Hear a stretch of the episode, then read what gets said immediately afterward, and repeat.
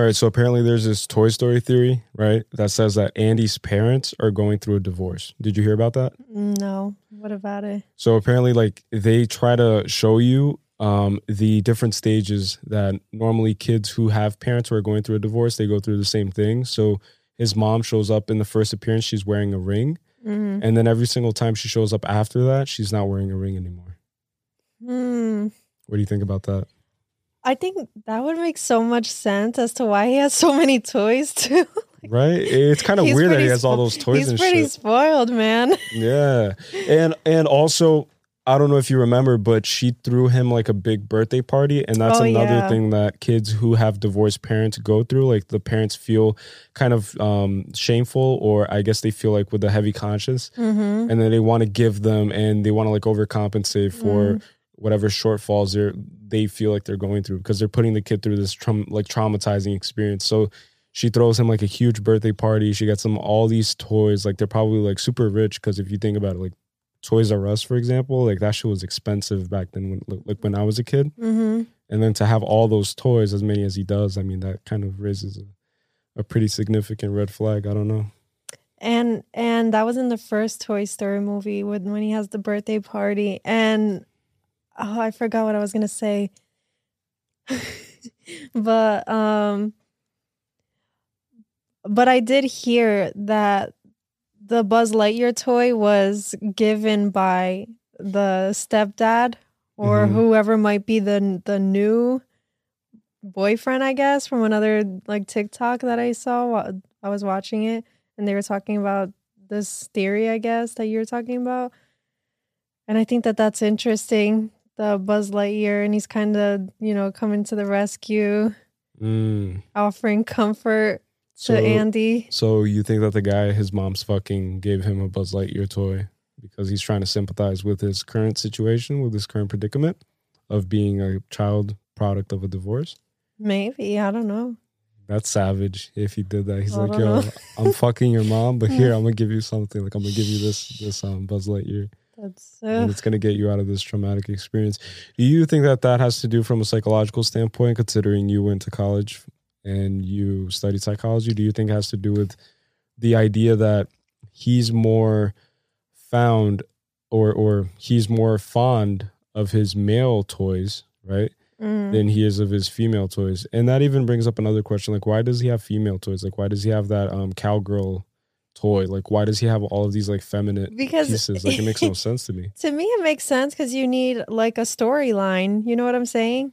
Mm. I mean, because listen, they're not all just like action figures or or like these like WWE action figures like back in the day and stuff. Mhm. They're like he has the the Bo Peep who who is, needs help, and then Woody comes to the rescue and stuff. But do you think then that he's more advanced for his age and especially for his like gender group? Because kids back then when when when I was a kid at least, they would have like this this um this prejudice against like female toys and stuff and anything to do Mm. with girls, you know. right, had cooties and cooties like, and all that oh, stuff, like, yeah. that's gay and stuff. So, do you think Andy's more advanced for his age, considering he's like You know at a point where he's like, oh, like I don't care, like I'm not re- like limited to only male toys. Like I'll play with female toys because I'll conjure up these narratives and just be creative in that sense. You know what? You can tell that he's so much more advanced than a regular kid by his his room setup.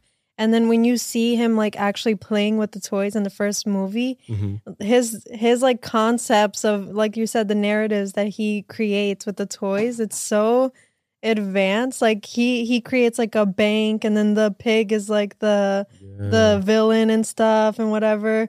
That's actually crazy because if you think about it, like the pig is the villain and pigs are associated with like cops. Ooh, And then it's, I don't know, it's crazy now that I think what if about his it. dad was a cop? and then he's just subconsciously Now trying to get back hates as his parents. Yeah, because because you you know how they say that um, when you're older, if you grew up in like a fucked up environment, your main objective is to try to get back at your parents, Mm, and then you could e- like either like for the most part, if you grew up in a good like like um, healthy, nurturing environment. Um, you want to give back to your parents in a positive way. So you want to like like recontribute to what they've already invested into you. So if they Mm. put you through college, they gave you this great life and you have no suffering and no like um like anger or resentment towards them when you grow up you want to like aspire to give back and put them in like a good house Right. and like give them a good living but if you do the opposite and you grow up in, in like a fucked up household in a, in a sense where your parents were fucked up towards you then you just want to get back at them but most people get back at them through themselves so that's when they resort to like maybe they like the the girl turns to uh, prostitution turns to stripping Mm. turns to hoeing out. And that's not really necessarily a form of self expression, but it is like a form of just getting back at her parents for what they've done to her, kind of, you know, like it's like, fuck you, mom. Look at me, I'm on camera. hmm This is, you know, doing a gangbang or whatever the fuck it is. Okay. Anyways, but, but and no, that's, but that's why daddy issues exist and Yeah. and i feel like these writers like if it really does have to do with a missing male figure in his life Mhm. then these writers have daddy issues That's what I was thinking too. Like, Pixar writers are super like fucked up in the head, I think. for no any type of cartoon writer i feel like it's not Mhm. even just disney i feel like there are so many cartoons that i rewatch now older and and it's just mind-blowing how many like things just slip through that you know like this adulthood that comes out of it Yeah. it's just crazy because also I think that you could only create anything like create art basing off of what you know, Mhm. right? So basing off of the world that you know. right So you can't well there there is abstract art which is when you kind of create art basing off of a world that you maybe want to know one day or maybe that you only know in your head or you've seen glimpses or you want to create a different world. And then there's abstract art, but even then like everything's kind of founded and kind of rooted on your current reality and your current experiences. Mhm. So I think that the Pixar, and this has been um, documented actually. So Steve Jobs, the way that he kind of created Pixar was that he got the neglected um, designers and artists and just um, visual directors and everybody that worked in like the the visual department. I think at Disney. Mhm. I'm not sure, so don't hold me to that. But he got like all of the kind of the um outliers, but in, like the um the fuck, like basically all the losers the underdogs the like awkward people, like just like losers, nerdy, just weird people. And he grouped them together and he created something magical, which was, you know, Pixar. Hmm, and he no managed to kind of like recruit those people and those talents. And then that's why I think those people are all fucked in the head because they have severe like issues like going on. Like, I don't know if it's psychological or Yeah, emotional for sure. And you know what's crazy about what you just said? I when I took AP literature in high school, what we focused on the most was how in any fiction work, Mhm. what a writer or or in this case any artist tries to do is reflect reality into fiction. So they Mm. transpose reality, things that are real, real situations, real um basically real world problems that need solving and then they transpose that into fiction writing for Mhm. example or in this case it would be these cartoon shows hmm so then that's why for example people said that SpongeBob represents the seven deadly sins right so that's like a real Mm. problem people who who are uh greedy or people who are like Mr. Krabs people who are lazy like Patrick and then Mm. so on and so forth and then it's just I don't know I think I I think that that's the main objective for these uh, writers or whoever's behind the scene of it Yeah. is they also want to slip in like something that'll be worthy for adults who watch it and then Yeah. that's why it reaches a broader au- audience because then it's captivating with the animation for kids but then you have these subtle Yeah. like, Like, uh, sprinkled yeah yeah like these these easter eggs for adults if that makes sense I think they do that also because like imagine you and your kid are in the living room and then instead of putting some stupid bullshit cartoon like the backyardigans or something like that or teletubbies that have like thick of it. yeah that that have like no real um like life lesson behind them. Like they do have life lessons but they're usually like super obvious and super like in your face. Yeah. It's like oh like be kind to one another and stuff um, these like more advanced and matured cartoons like they make it so that especially pixar pixar is very successful because of that like you could take your kids but also many adults buy tickets for themselves to go watch pixar movies because it's become like that like this art form that people Mhm. just really love and that they've like grew fond of and then um soul for example which is the one that we saw recently Mm. was another one that really captivated both of us and had like this like strangely dark twist to it and Mhm. also like this like very heavy message and theme that just kind of envelops it you know like it's not like a, a clear cut children's you know um movie or um story or anything like that Right. And I I had like an existential crisis after watching that. yeah me too Cuz I I couldn't relate any more to the Soul 22 Mhm. character cuz I was like Jesus, I can't find my passion no matter what I do. Like she's she went through everything yeah. you know she tr- she tested music and sports and because they have this you know world where you're able to experience things and find your passion Mhm. before coming to earth i guess that's the scheme the what do you call it the the premise behind it yeah and so i couldn't relate anymore. And and then it's just interesting because at the end she does find her purpose spoiler alert. I can't tell you what it is but it's nothing obvious like how easy it comes for other people. And then it's so relatable to people who have lived life searching for a meaning or a purpose Mhm. and always like chasing after that, trying to figure it out through college or trying to figure it out through different endeavors, for example, and then just always feeling stuck or feeling lost or confused. And it's just super relatable. yeah and and also that idea of that like you should know what your purpose is Mm-hmm. instantly and you should have it all figured out. And I think that that's what you represented to me personally. It's kind of like what you said like um people expect us to know you know all about um like what do you want to be when you grow up well, like what do you want to pursue in college like while you're in high school like you're a teenager And and not even just in high school. Like I can recall being in elementary school and teachers asking, "Oh, what do you want to be when you're Yeah. when you grow up?" Like just like you asked, like the way you phrase it and everything. And then people obviously would have far fetched answers, like an astronaut or the president or whatever else. Mhm. And then as the years go by, that slowly starts dying out and fading. And then and you, you, start realizing what's actually possible yeah, and then you're like, oh, damn, if I want to be an astronaut, like I have to go through years of, you know, experience and learning and stuff and all these other things. And then it's like, uh, it's kind of just disheartening because you have so much, um, how do I explain it? So much um, hope Oh, and and that too but you have Yeah. so much like hope and like and yeah like innocence that you think that anything is possible but then as time goes on it's like it's possible but it's also it requires so much more than you thought it would Yeah.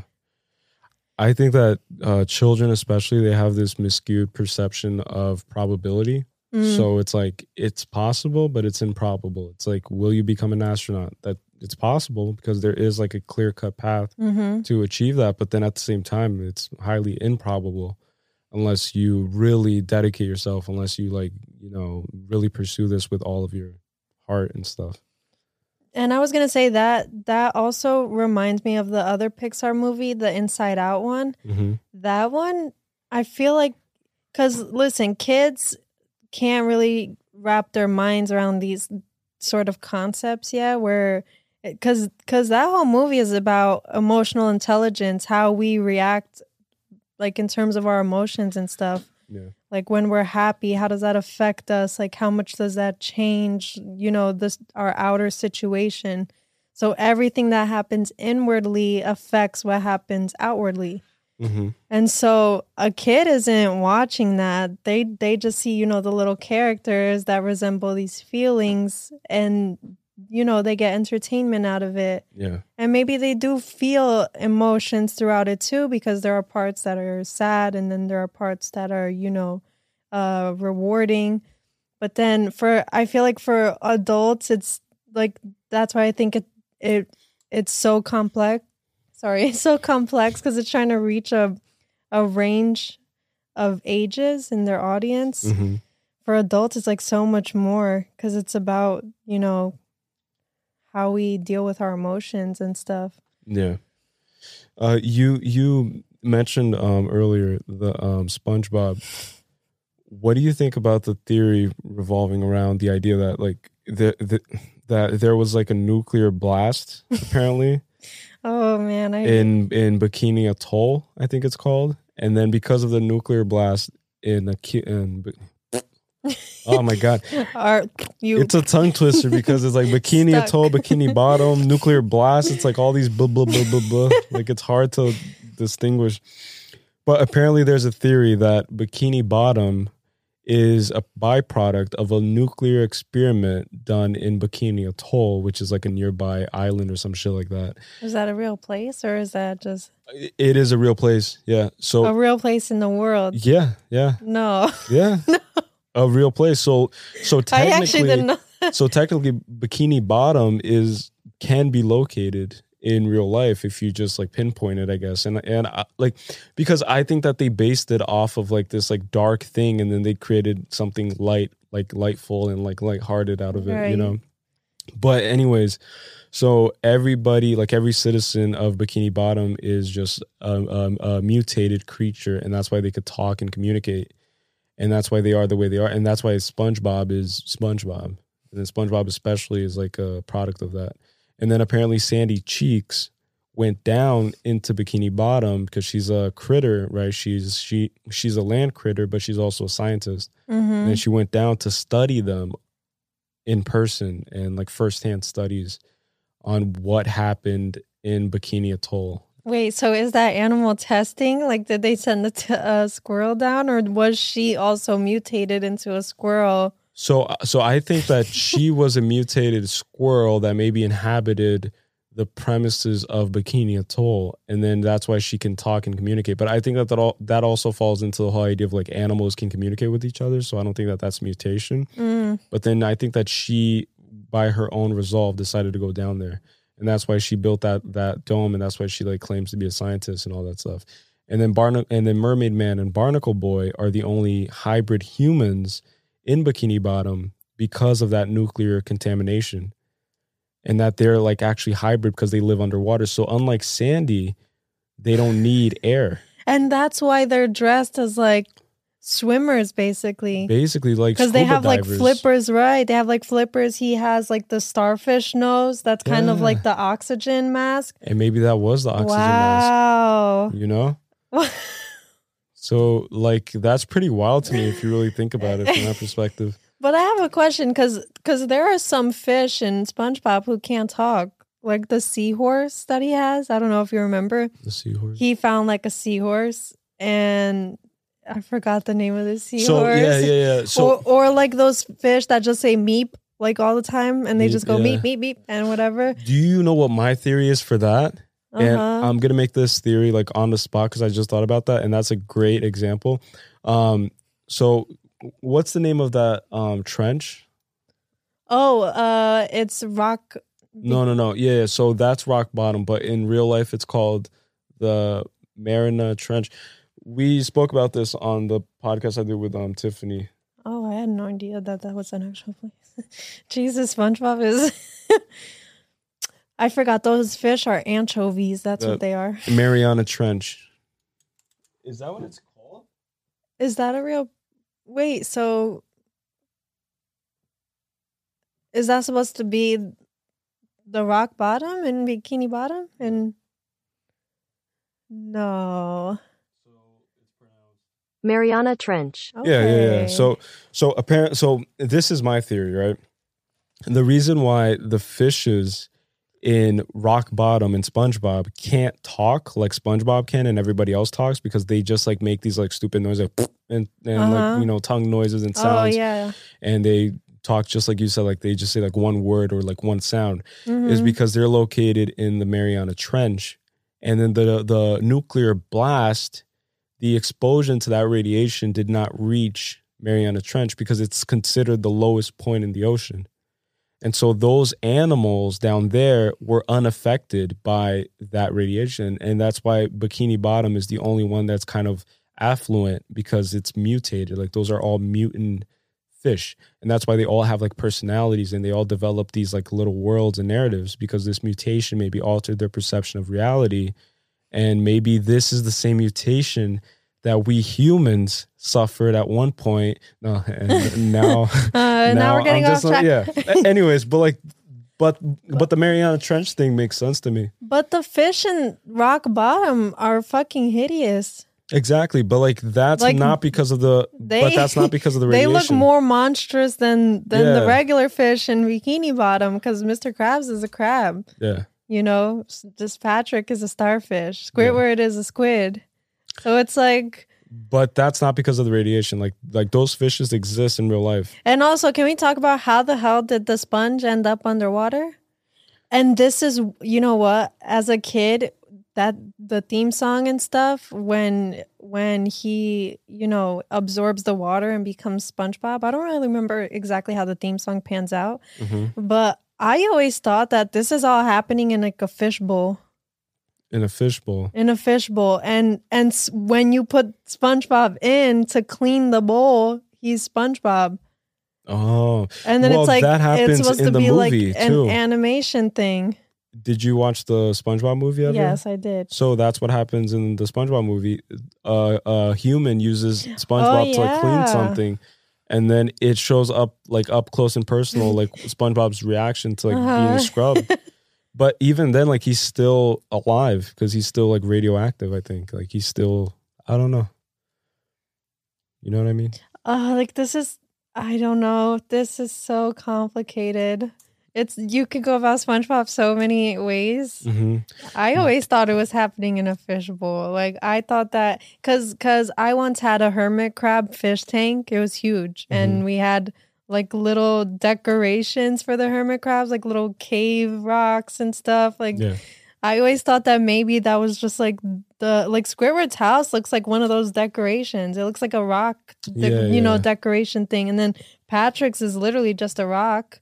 The Mhm. pineapple. I don't know. Like I don't know where these things come from, but Yeah. that's No, and the only reason why the um fishbowl thing doesn't make sense to me is because at, like in SpongeBob, it it would occasionally cut to that explosion, to that nuclear explosion. You know, Mm. like whenever something went wrong or if something whatever, it cuts to that. Do you do you know yeah, yeah, about? the like atomic Yeah. uh, mushroom explosion. Exactly. Right. So I think that that's just like nudging us and like kind of winking at us and saying like, hey, like this is what happened in Bikini Atoll. Mm. So you know, this is legit. Like this is under, like under the what, like under the ocean, under a pineapple, under the.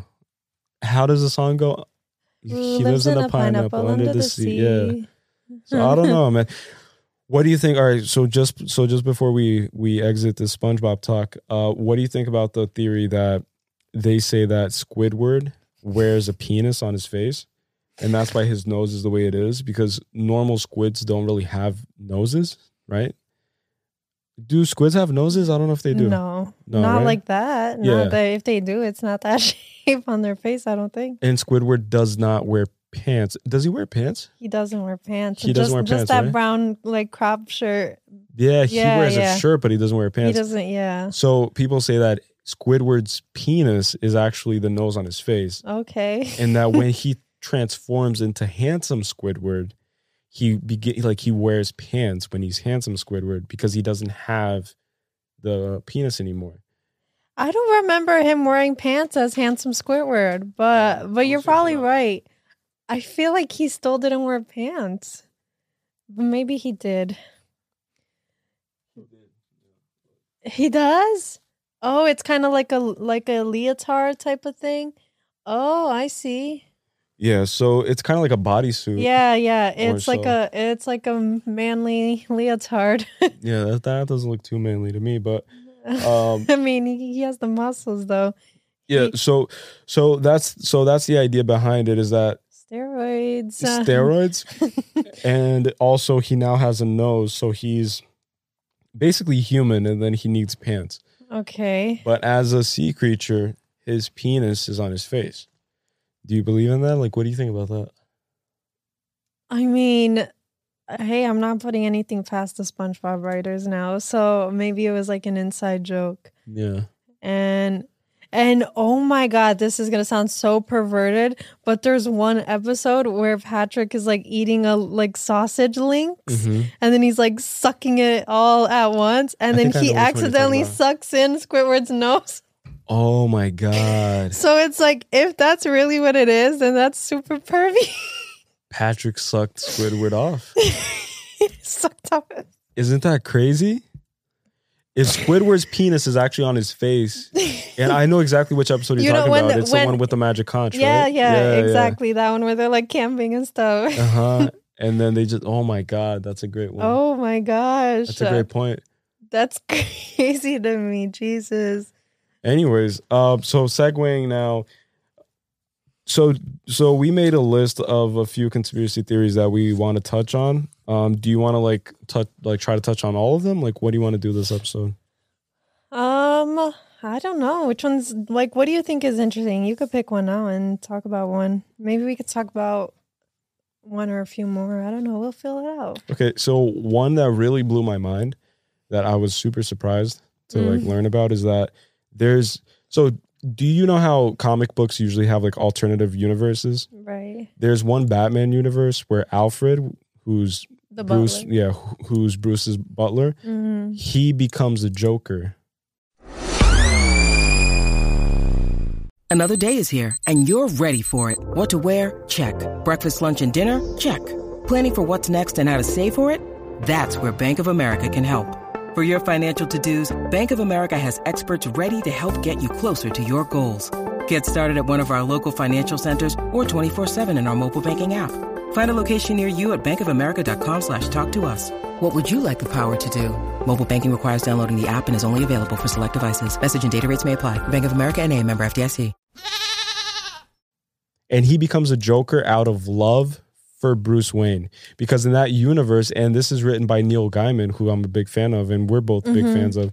And I had no idea Neil Gaiman wrote Batman comics, but anyways, so in this universe, Alfred becomes the Joker because Batman apparently killed off the original Joker, and then now he's left without a, a legit like arch nemesis. Like he like he doesn't have an arch Oh, nemesis so anymore he's kind of empty, unfulfilled, and needs and that, he's like depressed and like he's just purpose, like yeah which is the recurring theme here. yeah and so like that's the whole point behind batman is that batman needs the joker to survive and vice versa like they both depend on each other but they hate each other but they don't they love each other right?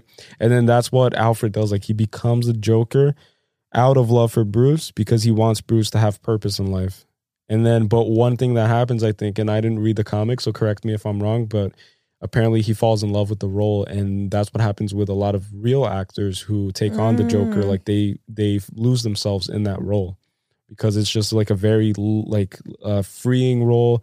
It's it, it's basically the embodiment of anarchy you know and it's the questioning of any social authority of any um pre-existing notion of how the world should be. The joker questions everything and goes against everything. So he just Mm. you know points out you know that everything's just bullshit basically. Everything that you trust like all of this security all of this perceived this perception of security in society is a myth. And that's why he goes out and he plots all these things because he knows that the only one that who could stop him is batman. Mm. anyways yeah it's just wild That's crazy. That's super crazy. And and that's true what you said how they like they become lost in their roles like like you said with the actors and stuff and I think that that goes and applies to a lot of actors and celebrities who get, you know, sucked into their roles or even their lifestyles and then it just becomes like this consuming thing. yeah And then maybe that like that would that would make sense. I didn't know Neil Gaiman wrote. It was actually in a comic or yeah yeah oh, I thought it was a book or something cuz he's known for writing a lot of short stories and whatnot, but I didn't know he wrote comics. yeah no he apparently created this whole alternate universe with that huge like, like twist on it do you think actors have a problem with um compartmentalizing their own personality when they take on other roles Some.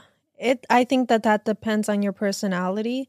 Um because for example, um Ragnar who is played by what's his name? I forgot his name. i forgot to Oh my god, I'm not good with names, but it's um travis Fimmel. Travis Fimmel. Okay, he said that after his role was over because people expected him to be like the embodiment of his role or or to get so consumed in his role that that's what he ended up being after the show and he said that he like didn't feel how do I explain it? Like he didn't miss his character I guess and that he doesn't at all resemble that. Not that mm-hmm. he doesn't resemble it at all but that it That just he's not his he's not character. his character right. Yeah. and there are people who do become their character in real life and those types of people have a certain personality trait or multiple personality traits that cause them to become kind of like obsessive Mhm. or or addicted so if you're someone who has an addictive personality trait or obsessive then you're more likely to succumb into that does that make sense like It does, yeah. Who who do you think is an actor or actress that like does that in your opinion? uh, off the top of my head Yeah. Maybe. Oh, this is so hard because I feel like there's there's probably a few, but I I can't think of any off the top of my head. I think Ryan Reynolds is one because he's but I don't think he like I don't think he became lost in the role of Deadpool. I just think he is innately Deadpool. Like his personality trait is what gives Deadpool life and that's why it's like it's just one of those scenarios or cases where the perfect casting finds the perfect character. Like it's just perfect. Finds the perfect role. yeah. That's kind of like Tony Stark and Iron Man, sure. but yeah. but Robert Downey Jr. did actually have you know drug problems and stuff. Yeah. I think he had like alcohol addiction. Oh yeah, he had like heavy drug problems. yeah so so i don't know maybe maybe the two tie in together i feel like with ryan reynolds like he just has a humorous personality and that's why the role of deadpool is this like humorous you know kind of sarcastic witty character Mhm. but then again like i don't think he is deadpool you know what i'm saying so? I don't think so. Only because Deadpool is like he seems more kind of egotistical Mhm. and more uh like sarcastic and dark. Yeah. And I don't see that in Ryan Reynolds, for example, when I watch interviews at least. Like maybe he is that way, but he seems more of a genuine kind of kind of one of those rare pure souls that you, you know, come across hmm judging off i guess the relationship i see that he has with his wife because they just seem like more wholesome Yeah, yeah. versus the deadpool like deadpool is just like very it's very dark and provocative you know and i Mhm. don't think he's that all the time does that make sense I just say that he is um, because of like what I see him producing outside of Deadpool. Like he makes um so he owns a uh cell phone service cell yeah, a cell phone service company, which is super weird for you to think about like a Hollywood yeah, it's super random. It's like a Hollywood actor. Most Hollywood actors invest in either um liquor or they invest in startup companies or they get into like finance and like Mhm. like real estate and i bet you he has all of that and he does have aviator um liquors which is uh his own liquor company i think it's Mhm. a i think it's a whiskey a gin or something like that okay i think it's aviator gin if i'm not mistaken but my point is he bought a cell phone company and he, the commercials that he makes for the cell phone company called mint mobile is just hilarious. It's like something that deadpool would conjure in his head and then execute in the real world and say like oh like if if deadpool owned a cell phone company this is exactly what what it would be. this is exactly what it would be. And that's what ryan reynolds did in real life. So it's kind of like he's always breaking the fourth wall. And that's why i'll resort back to just thinking like that's my opinion. Like i think that he is deadpool to a great extent because he breaks the fourth wall even when he- he's in like real life That makes sense. No, know? in, in that aspect, it does make sense. But he's obviously not this like, uh, yeah like- because because Deadpool is completely against you know societal way of doing things. yeah yeah, yeah. If that makes sense, and I I don't think he's that. And like in that aspect, I don't know if he would be that, but but I think yeah, that's that's true for sure. Like that makes a hundred percent sense right there. hmm I forgot what I was gonna say before, but I'm always losing my train of thought. you'll get back to it Maybe. Um. Okay. Uh, I was gonna. All right. So do you do you want to talk a little bit about the the movie that we watched recently? yes. yes, we saw Thomas Shelby at the movie theaters. It was the craziest experience. I wanted to meet him, but he was on the screen. Yeah, And then he was kind of busy acting in the movie. it's so weird. Okay, first of all, before we get into A Quiet Place 2, which was great, it's so weird seeing cuz cuz just like we were talking about the embodiment of characters, like I imagine what's his name again? Uh, Cillian Murphy. Murphy, right? Yeah. I imagine him being Thomas Shelby Yeah, me too. in real life too. Like not just in Peaky Blinders, but I imagine him being Thomas Shelby. And so when I saw him on the screen, I was so confused because I hadn't really watched the trailer and saw who Me the casting was or anything. Because first of all, trailers are spoilers, hmm and um, even if they're you know supposed to be broad, they're not of context and whatnot. But when I saw him, it it just felt so out of place. Mm-hmm. I was like, why is he playing this like white American, Like you know, like hillbilly, hillbilly, yeah, like this- yeah. this like it felt so off. But anyways, First of all, his American accent is on point, yeah, no, I I can never tell that he was you know Thomas Shelby. and I can never understand how or why it's easier for the British to imitate American accents than it is the other way around. Mm, Like we can speak proper, but to them it comes off like It's like, forced. mm, it's like yeah, it's like ah, you're putting too much in the proper, too much emphasis too much it. emphasis. You just have to whatever.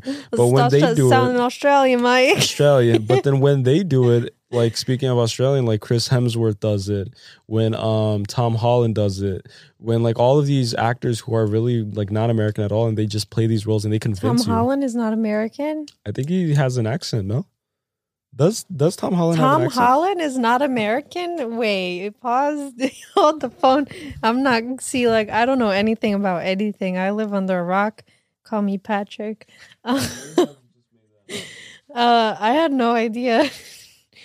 he, I feel like I've heard him in interviews, and he sounds he sounds American, or maybe he's putting an accent. He's British. He's from the UK. Yeah.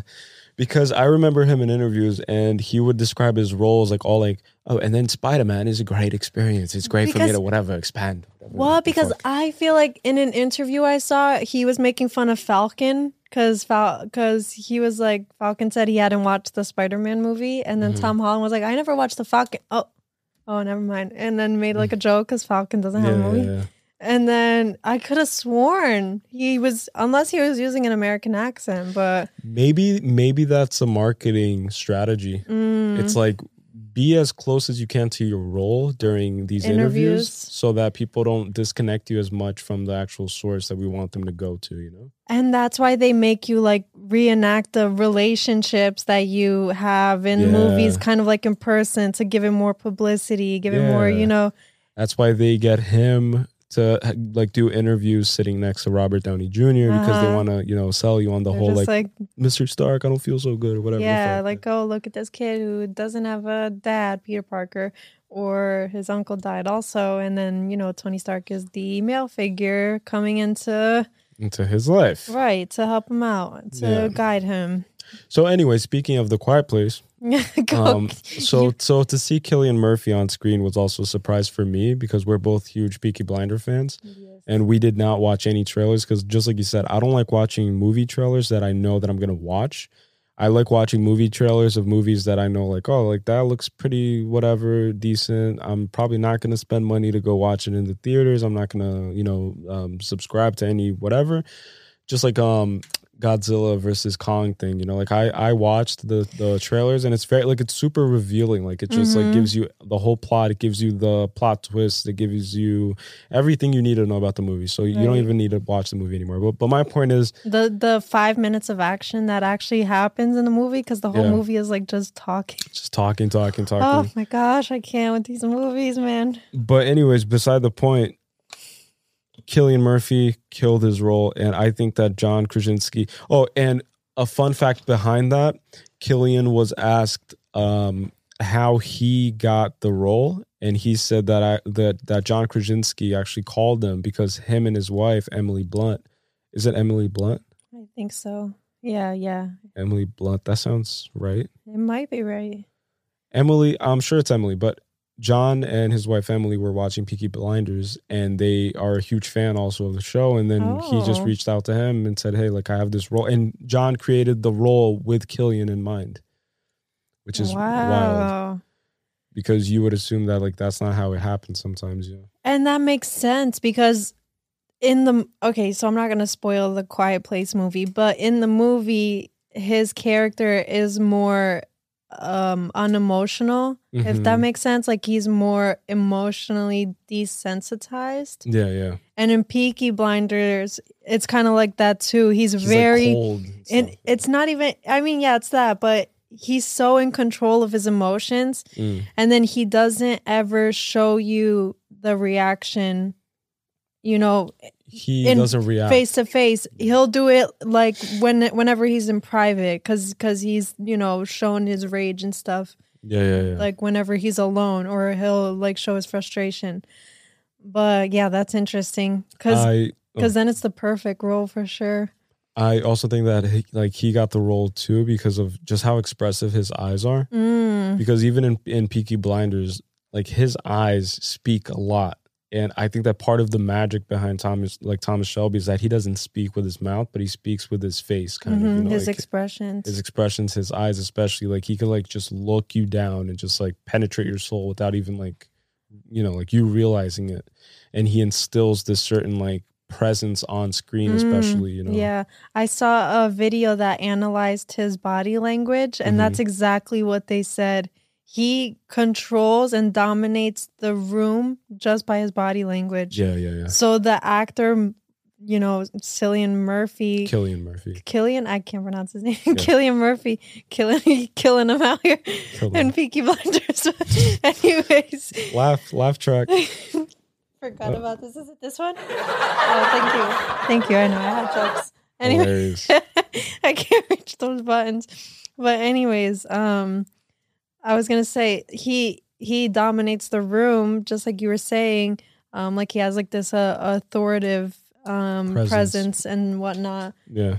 And and in in a quiet place you kind of feel that too. because Mhm. and then he becomes the predominant male figure in a Yeah. quiet place Yeah. because then you know john krasinski rest in peace Yeah. because i'm not even going to talk about the girl because that girl pisses me off Mhm. anyways so what do you want to say about the movie? Go ahead. Speaking about the girl, um, one thing that I did find interesting, and this isn't really a spoiler alert, like this is just something that is even shown in the um, trailers, is that John put in extra effort to kind of portray the real world through the lens of a person who is deaf. Mm, and John chokes up every single time he's like being interviewed. He chokes up and talks about how like emotional he gets just thinking because like technically the the Quiet Place one and two is that girl's movie. right Like it's meant to be just like her movie, and so like how do I explain this? Um, there are moments on screen where you can tell there's a shift and a transition from how we perceive the world to how she perceives the world yes and I then mean, things get like exactly.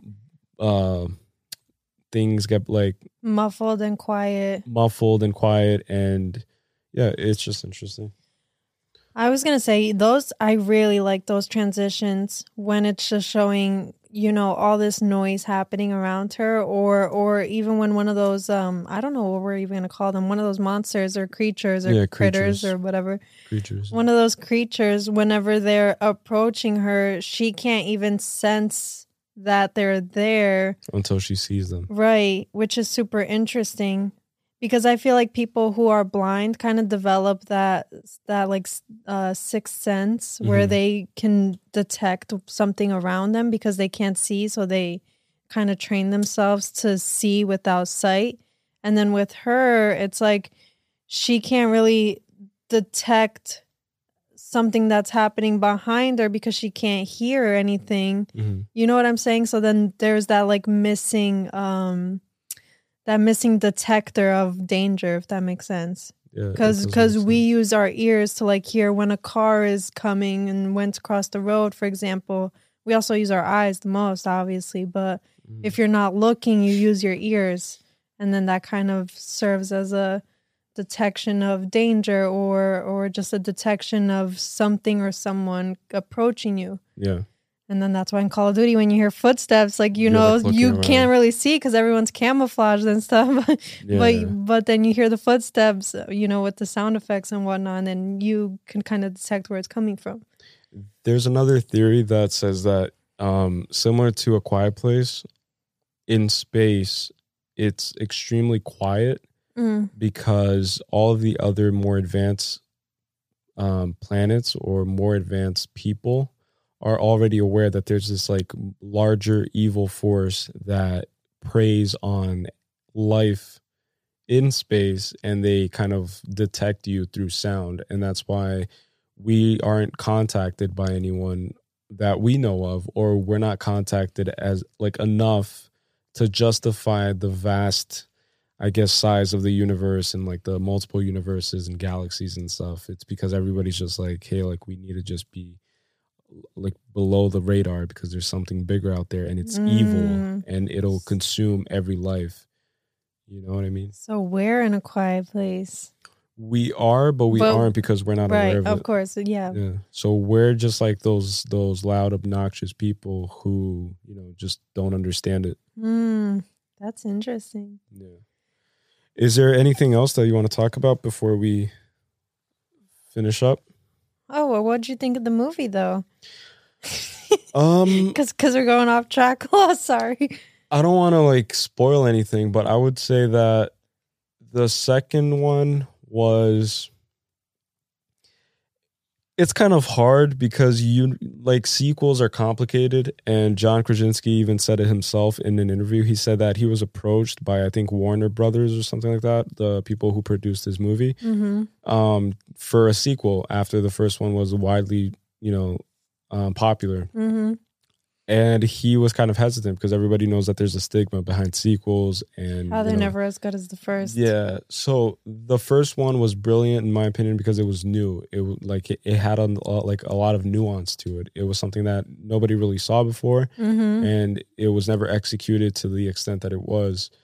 And so the second one, it's like, how do you make it better without necessarily making it, you know, cliche or cringy or corny Right. with, you know, like more explosions, just like Fast and Furious. Like they're coming out with the ninth one or something like oh that. Oh my god, that's and that shit going. like pisses me off. Yeah. Oh. Be- because like how like how many fast and, and it's even gotten to a point where they're just self aware of just how ridiculous they are that that they they they like like put it in their latest trailers like showing that they're going into space now. So it's like what? where can we take this genre that we haven't taken before? It's like oh like it. let's just go to space now, you know? Like it's it's basically a money machine and I get it from like a business standpoint. It makes a lot of money and that's whatever. But beside the point, John is very hesitant, you know, to how movies are perceived. And so like the second one to me was great. But at the same time, I think I really just have like a, a soft spot for the first one be- Mm, because of the because of the nuance, you know, right. because of the experience of like witnessing it for the first time and being blown away and being like, holy shit, this is crazy. And then the second one was great, but I would give the second one maybe like an eight out of 10, and then the first one a 10 out of 10, Okay. I, I think. You know, I think I find it interesting because I think that that happens with movies and TV shows Mhm. where they run out of material, but they're still pumping it out. Yeah, they yeah, keep yeah. just going at it.